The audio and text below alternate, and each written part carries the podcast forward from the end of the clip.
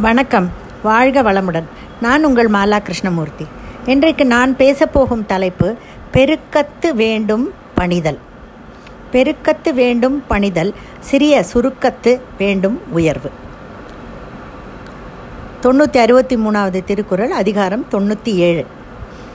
பெருமையளிக்கும் செல்வக் காலத்தில் யாவரிடமும் பணிவோடு இருத்தல் வேண்டும். பெருமை குறைவதற்கு காரணமான வறுமை காலத்தில் அக்குறையை நிறைந்தற் பொருட்டு செருக்கற்ற தன்மான உணர்வுடன் தாழாதிருத்தல் வேண்டும். இதுதான் இந்த குரலோட அர்த்தம். இப்போ ஒரு நான் உங்களுக்கு ஒரு நிகழ்ச்சியை சொல்கிறேன் முத்தனாப்பட்டி என்ற குக்கிராமத்தை நோக்கி ஜல் ஜல்னு ஒரு மாட்டு வண்டி போய் கொண்டிருந்தது. ஏழ்மையாக காட்சியளித்த வண்டி ஓட்டியிடம் உள்ளே உட்கார்ந்திருந்த படித்த பண்டிதர் ஒரு கேள்வி கேட்டார். இந்த கிராமத்தில் வெங்கலப்ப நாயக்கர் பெரியவர் பெரிய வள்ளல் இப்போது எப்படி இருக்கிறார் என்றார். அவர் மேலே போயிட்டாருங்கோ. அது சரி அவரை ஏன் கேட்டீங்கோ என்று திருப்பி கேட்டார் வண்டியோட்டி. அரும்பிய கண்ணீரை துடைத்து கொண்டு நாங்கள் ஏழை குடும்பம். எனக்கு படிக்க பணம் கொடுத்த வள்ளல் அவர். அவர் தயவால் நமக்கு இந்த வாழ்க்கை வந்தது என்று புலவர் நன்றியுடன் அழுதுவிட்டார். ஊர் வந்தது. வண்டியோட்டியிடம் பேசிய கூலியை நீட்டினார் புலவர். வண்டியோட்டியோ கூலியை மறுத்துவிட்டு புறப்பட தயாரானார். புலவர் பதறிப்போய் ஏன் கூலி வேண்டாம்? என்றார். ஐயா நீங்கள் கேட்ட வெ வெங்கலப்ப நாயக்கர் பரம்பரை தாங்க நாங்கள் இப்போ ரொம்ப நொடிச்சு ஏழையாய் போயிட்டோம். மிச்சம் இருந்த மாடும் வண்டியும் தான் நமக்கு சோறு போடுது. ஆனாலும் எங்கள் ஐயா கொடுத்து வளர்ந்தவக நீங்கள் உங்ககிட்ட கூலி வாங்கின கொடுத்த இடத்துல திருப்பி வாங்கின குத்தம் வருமுங்க.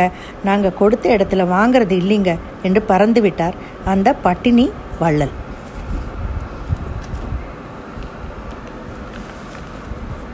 இப்படி அவரிடம் அவர் வறுமை காலத்திலும் அக்குறை நிறைவாக செருக்கற்ற தன்மான உணர்வுடன் இருந்த வள்ளல் அவர்.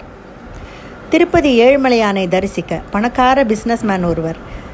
எப்பவும் வண்டியில் போய் கீழ்த்திருப்பதியிலிருந்து படி வழியாக நடந்தே போய் பின்னர் தர்ம தரிசன கியூவில் நின்று வெங்கடாஜலபதியை தரிசனம் செய்துவிட்டு வருவது வழக்கம்.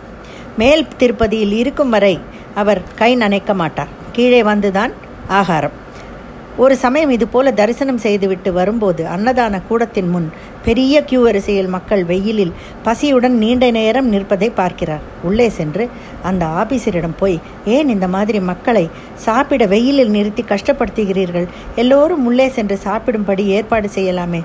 கோவிலுக்கு வருமானம் நிறையத்தானே வருகிறது? என்று கேட்டார். உடனே கோபத்துடன் உன் வேலையை பார்த்து கொண்டு போ. எங்களுக்கு எல்லாம் தெரியும். அப்படி ஒரே சமயத்தில் ஆயிரக்கணக்கான பேருக்கு சாப்பாடு போடணும்னா எவ்வளவு செலவாகும்னு உனக்கு தெரியுமா? என்று ஏகத்தாளமாக பேசினார்கள். உடனே அவர் ஆமாம் எவ்வளவு செலவாகும் என்று தோராயமாக சொல்லுங்கள் என்று கேட்டார். ஆஹா கொடுத்து விட போகிறாயோ நீ? சொன்ன உடனே என்று மறுபடியும் ஏகத்தாளமாக பேசினார். அட நீ என்ன சொன்னாலும் கொடுத்து விடுவாயா என்று இன்னொருவர் கேட்டிருக்கிறார். பரவாயில்லை சொல்லுங்கள் என்று பணிவோடு கேட்டவரிடம் ஒரு பத்து கோடி செலவாகும் என்று பேச்சுக்கு சொல்ல. உடனே தன் கைப்பையை திறந்து பத்து கோடிக்கு செக் இப்பவே நான் தருகிறேன். ஆனால் அதை யாரிடம் தந்து முறையாக ரசீது பெற்றுக்கொள்ள வேண்டும்? சொல்லுங்கள் என்றாராம். அப்படியே ஆடி போய்விட்டார்கள். அங்கே பேசி பேசிய அலுவலர்கள் செருக்குடன் பேசிய அந்த அலுவலர்கள் அதில் ஒருவர் இவரை மெயின் ஆஃபீஸ்க்கு அழைத்து சென்று இருக்கிறார் அங்கே இவர் பத்து கோடிக்கு செக் எழுதி கொடுத்து வேண்டிய பணத்தை இப்போது தந்திருக்கிறேன். வரும் எல்லா பக்தர்களுக்கும் பசியோடு காத்திராமல் சாப்பாடு சாப்பாடு போடும்படியாக அன்னதான கட்டிடம் கட்டி தேவையான ஏற்பாடுகளை செய்யவும் என்று கூறினார். எல்லோரும் இவரை மரியாதையுடனும் ஆச்சரியத்துடனும் நோக்க இவர் பாட்டுக்கு நான் வந்த வேலை முடிந்தது. எனக்கும் திருப்பதி ஏழுமலையானுக்கும் பிஸ்னஸ் பார்ட்னர்ஷிப் உண்டு. நான் எப்பவும் வரும் என் லாபத்தில் ஐம்பது பர்சன்ட் இவருக்கு கொடுத்து விடுவேன். நியூஸ் பேப்பரில் நிறைய தடவை நீங்கள் பல கோடி ரூபாய் ஒரு பக்தர் போட்டிருக்கிறார் என்று செய்திகளை படித்திருப்பீர்களே அந்த பக்தன் நான் தான் என்று கூறினார். வழக்கமாக உண்டியலில் அந்த கோடிகளை போடுவேன். இந்த தடவை அன்ன அன்னதான கூடம் கட்ட தந்து இருக்கிறேன் எல்லாம் அவனுடைய திருவிளையாடல் என்று கூறிவிட்டு செல்ல கிளம்பினார்.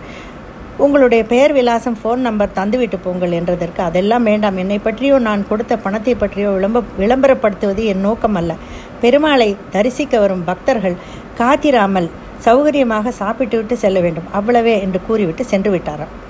நாங்கள் நாலைந்து வருஷம் முன்னால் சென்றபோது இந்த விவரங்கள் அறிந்தோம். நாங்களும் அந்த பெரிய மனம் படைத்த கொடைவள்ளல் கொடுத்த பணத்தில் உருவாகியுள்ள அன்னதான கூடத்தில் சென்று சாப்பிட்டோம். ஆறு அன்னதான கூடம். மூவாயிரம் பேர் ஒரு அன்னதான கூடத்தில் ஒரே நேரத்தில் சாப்பிடும்படியான ஏற்பாடு. பிரமாதமான ஹைஜெனிக் கிச்சன் மற்றும் மெகா ஸ்கேலில் சாப்பாடு தயாரிக்கும் கலவை எந்திரங்கள் என்று பார்க்கவே பிரமிப்பாக இருந்தது.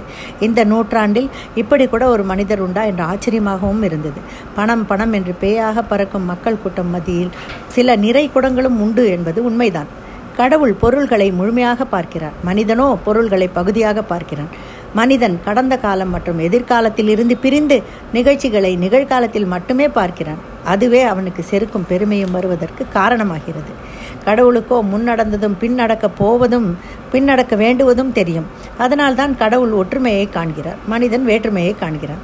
எல்லோர் முன் எல்லோரும் எல்லார் முன்னிலையிலும் பணிவுடன் இருக்க வேண்டும். எந்த நிலைமையிலும் அடக்கமாக இருக்க வேண்டும். வாழ்க்கையில் உயர்வும் வளர்ச்சியும் அடைய பணிவே பக்கபலம். அதுவே தவம். அதுவே மன மன அமைதி பெறவும் எளிய வழி. நன்றி வணக்கம்.